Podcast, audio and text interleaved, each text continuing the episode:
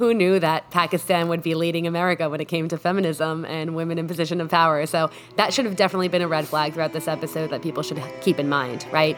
Like we keep saying like, are we ready for a women president? Why is this a conversation, right? My name is Adela Cojab. And I'm Mariam Wahba. We are the Daughters of Diaspora. And this is Americanish. Welcome back to Americanish. This week we're breaking down the history and patterns of women in leadership, particularly the history of women who ran for the office of President of the United States of America. We'll be covering the brief history of women in leadership in our respective home countries and beyond. As you may have heard or seen on the news, former South Carolina governor and U.S. ambassador to the UN under President Trump, Nikki Haley, announced she will be running for the presidency. Haley is definitely not the first woman to run for this office, and will have to travel back a couple of decades to find Victoria Woodhull. Woodhull was one of the most prominent figures of the 19th century. A women's rights and suffrage advocate, a popular public speaker, a newspaper publisher who introduced American audiences to the works of Karl Marx, the first woman to operate a Wall Street brokerage firm, Woodhull became the first female presidential candidate in 1872. And Adela, this woman was incredible. She was born into poverty and forced into a marriage at only 15 years old. Um, when her husband, uh, when it became apparent her husband was not the best guy, uh, she had to work odd jobs to make ends meet. She eventually was divorced and remarried, and her and her sister actually founded the first ever female owned brokerage firm on Wall Street.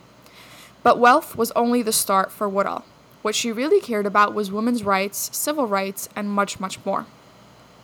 After she started the firm, she also started a newspaper which published, published the first English translated account of Karl Marx' The Communist Manifesto. She was also the first woman to directly address a congressional committee, arguing that women already have the right to vote under the 14th and 15th Amendment, but urged Congress at the time to still unequivocally solidify that right with the 16th Amendment. At the height of her fame, Victoria mounted a presidential campaign against Ulysses S. Grant, who was a Republican, and Horace Greeley, who was a liberal Republican, after being nominated by the Equal Rights Party.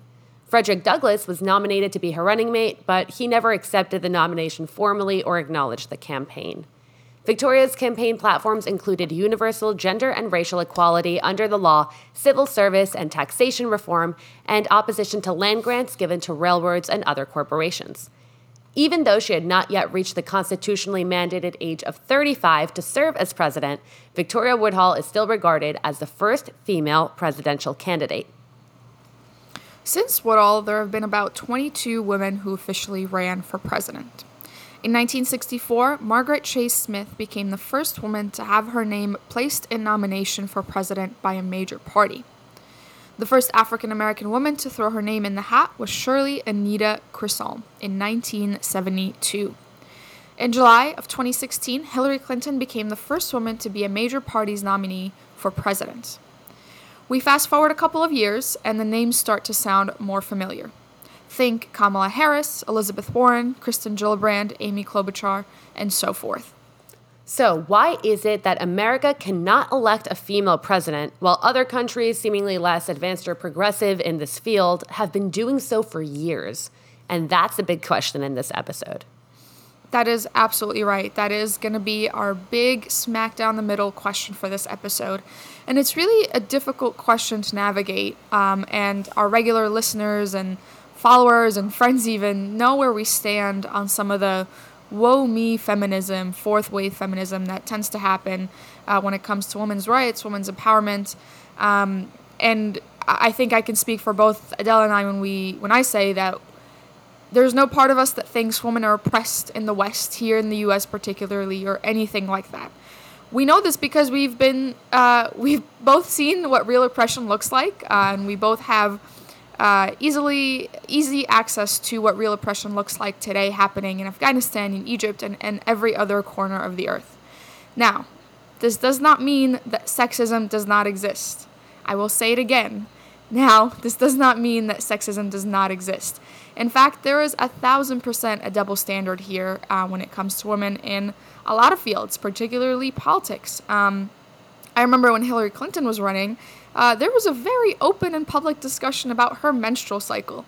Um, I could not believe it at the time. I remember there was uh, an article, or, or rather, like somebody wrote to an editor in a Pennsylvania newspaper wondering how Clinton's decision making would be impacted by her time of the month. And those are using his words, and it was published. And um, the conversation was not. It's it's really insane. And this was not being you know whispered across the street or you know being discussed in the shameful way in which the people that were saying it knew what they were doing was wrong. But it was a very public discussion that landed in newspapers and on early morning shows, um, and openly discussing her menstrual cycle, her period, and how that's going to affect her decision making. And uh, some people will be like, well, it's an, it's a real discussion, it's an honest discussion, it's an actual question that voters have. I call BS. Um, mm-hmm.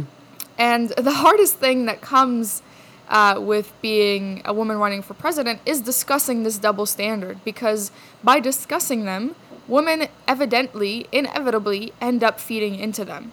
Um, when asked about how gender affected this race just 48 hours after she ended her campaign, then presidential candidate Elizabeth Warren said, You know, this is a trap for every woman. If you say, yeah, there is sexism in the race, everybody thinks you're a whiner.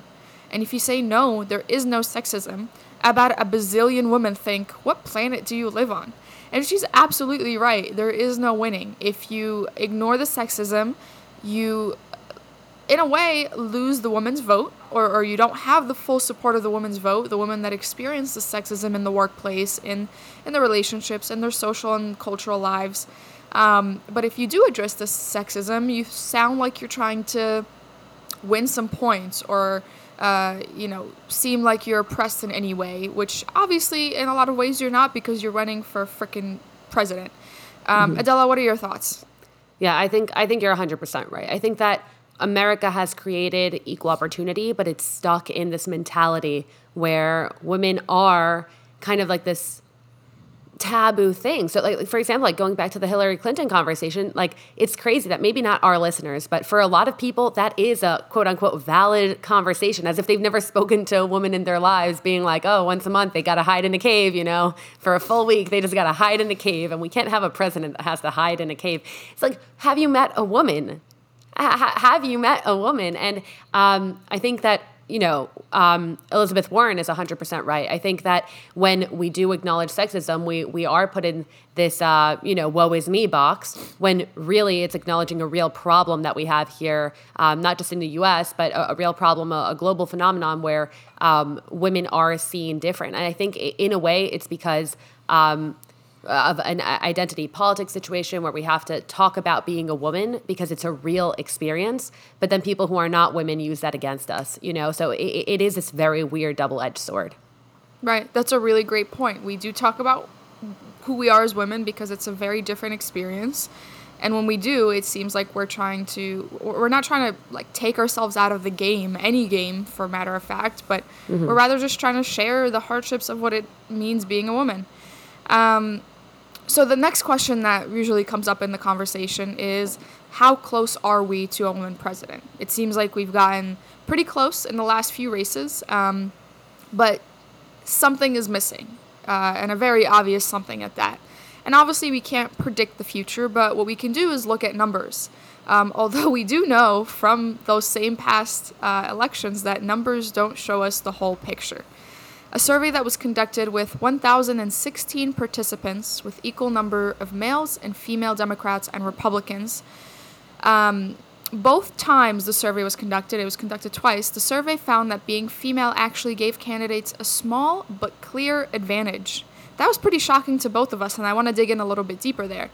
But holding everything else equal, voters as a whole were six percentage points more likely to choose the female candidate over the male opponent if all political um, issues aligned with their views.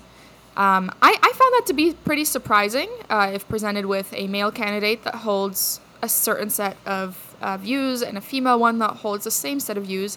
A female is six percentage points more likely to be chosen by um, electors. What do you think about that?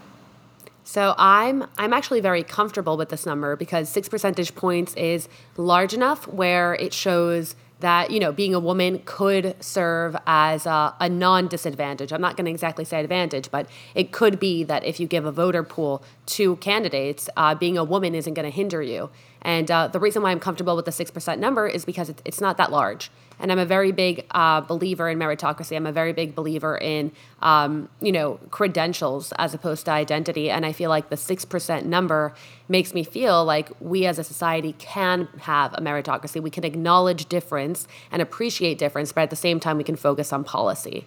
Um, but I, I do want to turn our attention to the rest of the world. Other countries have been selecting and electing female leaders for decades and even centuries. So, um, Indira Gandhi became the first Indian prime minister in 1966. Golda Meir was elected Israel's prime minister in 1969. Margaret Thatcher was prime minister of the UK throughout the 80s. Corazon Aquino was sworn president of the Philippines. And you also have the top leader in Pakistan in 1988 was also a woman, Benazir Bhutto. And then, of course, you've got Ireland, Lithuania, France, Turkey, Poland, and Canada, who have all had women heads of state during the 1990s.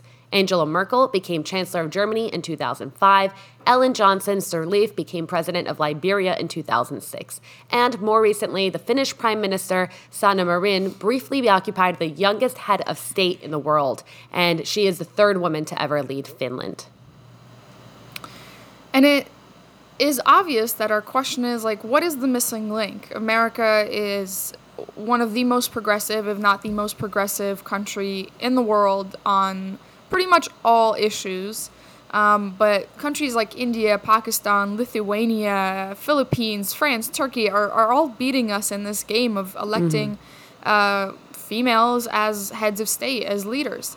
Um, and there's a lot of different theories as to why there is and, and i think it's going to be hard for us to come to a conclusion. As as we tend to do we ask a lot more questions than we provide answers on americanish but that's part of the fun.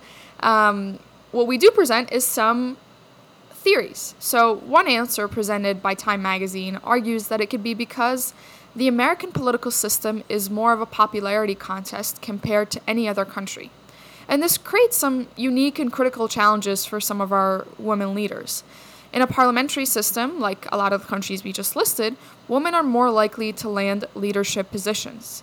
Debbie Walsh, director of the Center of American Women in Politics at Rutgers University, somebody who knows what they're talking about, says it might be easier for women to achieve executive roles in parliamentary system, like in Germany, the UK, or Finland, because parliamentary systems might be more favorable to women because they don't vote for prime minister. It happens within the institution in other words, what she's trying to say is it takes away the popular vote. Like, go back to any situation in your life, maybe high school, maybe middle school, where it was a popularity contest where things, people would say what they needed to say to get elected to the student government, I being one of them. I'm shameless about it.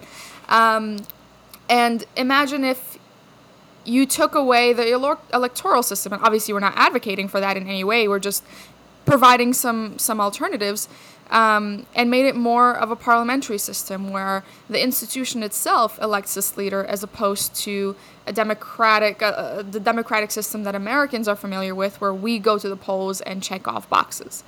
Um, she continues by saying the party becomes the majority and then the parties can do more structurally for women to attain leadership. And Adela, I'm really curious to know what your thoughts are on this particular uh, analysis of a parliamentary system, given that what you just said about a meritocracy um, and how much we both value and uphold democracy. Uh, yeah, so I'm I'm not the biggest fan of um, a parliamentary system getting more women elected. It's it's great that it happened, but it's sad it had to happen that way. I'm a, I'm a very big fan of taking away power from the parties and giving power to the people and having the people direct um, directly elect. So I, I, do think the closer we can get to direct democracy, the better.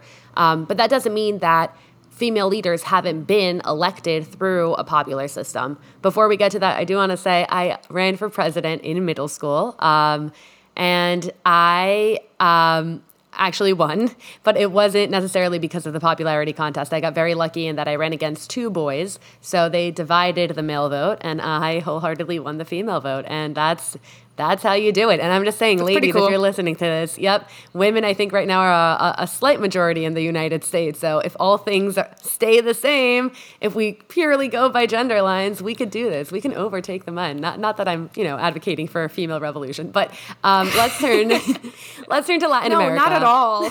not at all. Not at all. What? What?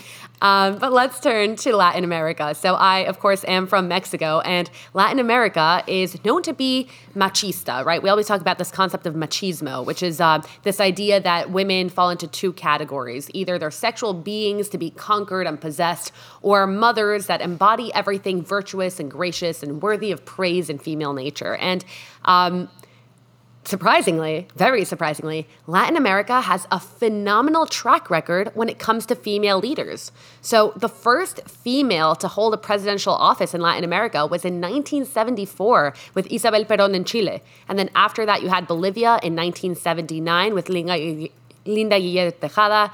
And then um, you've got Ecuador in 97, Nicaragua in 99, Panama in 99, Chile in 2006, Argentina in 2007. And then in 2010, you saw a string of three female heads of state in Latin America, when Chile, Brazil, and Bolivia. And of course, most recently in 2022, Dina Boluarte became the female leader of Peru. So, you know, it, it got me thinking how is it that this idea, this machismo concept of Latin America, hasn't translated into that election? How is it that all these Latin America's countries that I've listed have had a female head of state and the U.S. hasn't? And um, in prepping for this episode, I came across two theories. Um, the first one I think is the better theory. Um, it, it, talks about Latin American guerrillas and revolution. So in in the 70s, 80s, and 90s, a lot of these Latin American countries did go through insurrections. Um, just Argentina alone had uh, six presidents within the span of five years, which is crazy. Um, and during these insurrections, two things happened. Number one, women also got involved and took leadership positions in the insurrections, either administratively or while men were at war, women rose to heads of households and from there, heads of state. And I think that that's a, a pretty good historic theory.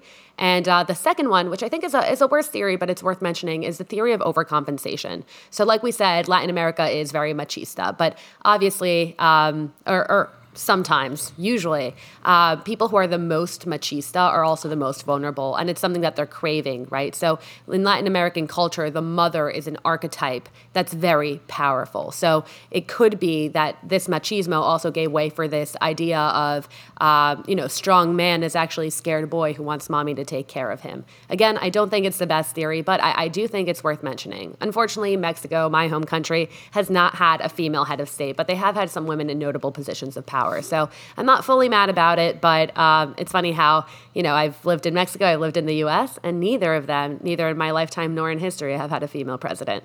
But uh, Yeah. what has it been like in Egypt? Well, before I move on to Egypt, I do want to say on the overcompensation point, I, I know that we both dismiss it in a lot of ways because it seems a little ridiculous, but I think there's something there, even if it's, you know, 10% of what's really happening. Um, we can't ignore like these social and cultural things that happen on a very small, even like nucle- nuclear family level that translate onto grander scales. We've seen it happen in throughout history. We see it happen now. We see people. Um, it- it is it is a proven fact that young Americans will vote and register with the political far- party that their parents are affiliated with.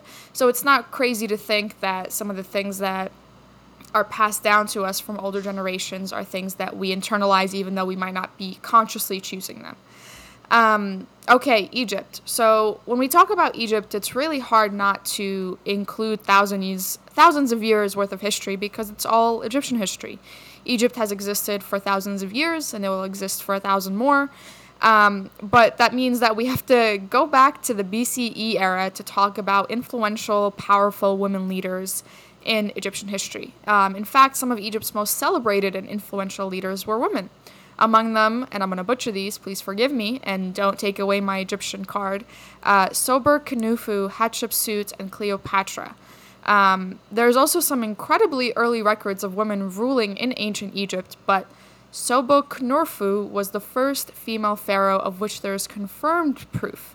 Her rule lasted just four years, and she reigned from 1806 to 1802 BCE. Now, we fast forward a couple of centuries. Women in Egypt gained suffrage and the right to run for election with the 1956 constitution.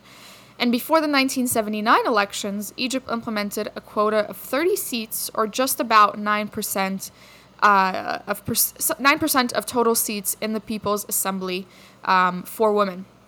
In 2019, Egypt amended that constitution to reserve 25% of seats in parliament for women, leading to a dramatic rise in women's participation in politics. Um, and obviously, between uh, 1979 and 2019, there was other reforms and changes, but those two are the most notable. Um, now, this episode's all about women in uh, presidential leaderships or he- in head of state roles. And although Egypt hasn't had a lot of women that have uh, said they'd run for president or have been able to run for president, there are a few notable ones. And um, I, I probably won't do them justice in that I won't mention every single one because there's there's quite a couple, but um, one of my idols uh, is Nawal Saadawi, and if you know anything about Egyptian history, or rather Arab history or Arab literature, in fact, you've heard the name Nawal al-Saadawi. And Nawal al-Saadawi was a uh, prominent um, writer, poet, political leader, uh, you know, social and cultural figure in Egypt. Um, and she actually just died recently. Um, she was an absolute powerhouse. If you're if we're talking about women leaders, if we're talking about women who shaped the our societal norms of what it means to be a woman, what it means to exist as a woman in our cultures, Nawal Saadawi's top of that list. Um, she wrote extensively about um, women in Egyptian society, the difficulties and challenges they faced on an everyday basis. She wrote about uh, female genital mutilation, which is a huge issue in Egypt and across the Arab world. Um, we should definitely do an episode about that. Just side mm-hmm. note. Um, and uh, she wrote about women in incarceration. I remember she like sat down with an incarcerated woman and wrote this beautiful short story about her. Um, and she had announced that she might be running for president at one point under a Mubarak uh, election, and I'll put election in quotes there because it wasn't really an election. Um, but Nawal Saadawi, it, it, was hard to talk about women. It would be unwise of me to talk about leadership and women, female leadership, especially in Egypt, without mentioning Nawal. Um, may she rest in peace. Um, so that is that is Egypt. It's um, it's unfortunately not a lot, but it's it's something, and I, I do hope in the future uh, we're at a point where we can get there. Um, but before then, we have some bigger issues and bigger fish to fry. Um, and obviously, I want to dig a little bit deeper in some of the things we talked about earlier in the episode. Um, Adela, why don't you lead us? Yeah, well, first off, I just want to point out that um, the fact that Pakistan has had a female leader um, and women in position of power. So that should have definitely been a red flag throughout this episode that people should keep in mind, right? Like we keep saying, like, are we ready for a women president? Why is this a conversation, right? And and that takes me to, to the first issue that we, we did discuss is um, are women leaders taken seriously? Because it feels to me that every time something goes awry, um, you know, and, and, and something goes wrong with a female leader in power, people always have to say, oh, well, do you think it's because she's female, right? And it's, this additional hurdle to overcome because everyone turns to the fact that you are a woman to account for the flaw. And um, if you just look at the last two presidents of the U.S., Joe Biden, Donald Trump, both of them had a ton of flaws. But you know, when it either if it came to the balloon, if it came to the papers that are found in their cars, like no one has ever said, well, it's because they're a man. And maybe maybe I'm wrong because now there's you know radical feminism that goes and blames everything on the fact that they are men, and that that's fine. Yes, radical feminism and radical machismo, and like they're they're terrible both. We, we shouldn't be looking at that to me. I, I think that um, that brings a, a, bigger issue of identity into this. And I, I, really look forward to the day where you can run as a woman and that's not a topic of conversation. Definitely not when you do something wrong. Because when a female leader has a victory, no one ever goes, and you know what? It's because she's female.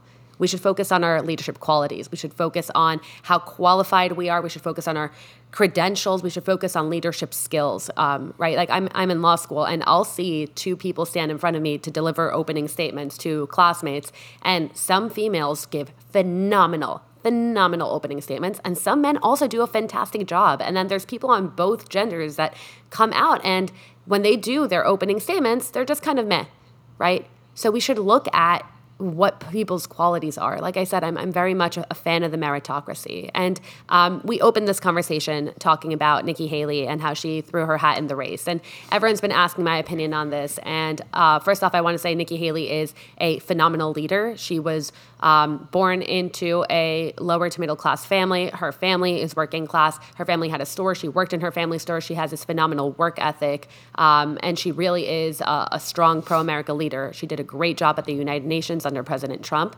But I don't think that she is going to win. I don't think she has a strong chance in this election. And it has nothing to do with the fact that she's a woman or not a woman.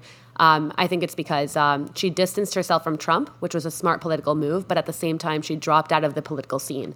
And we haven't really heard from her in the last four years or so. And um, I think that she's going to have to really overcome that. I think she's going to have to make herself relevant again. I think that if she would have thrown her hat in the race one cycle ago, she would have had a much stronger chance. So those are my two cents on Nikki Haley and on female leaders in general. Thank you, Adela. And she does have two years. I, I, you know, won't say if, if I am or if I am not a Nikki Haley fan, but there is a little bit of runway for her to gain that mm-hmm. momentum and that steam that you're talking about. Um, and it'll be fun watching her and all the other women that I'm sure will throw their hats um, in the race. And on that note, thank you so much for listening. As always, you can support us by subscribing to our Instagram for just $5 a month so we can keep making Americanish happen. We'll see you next week.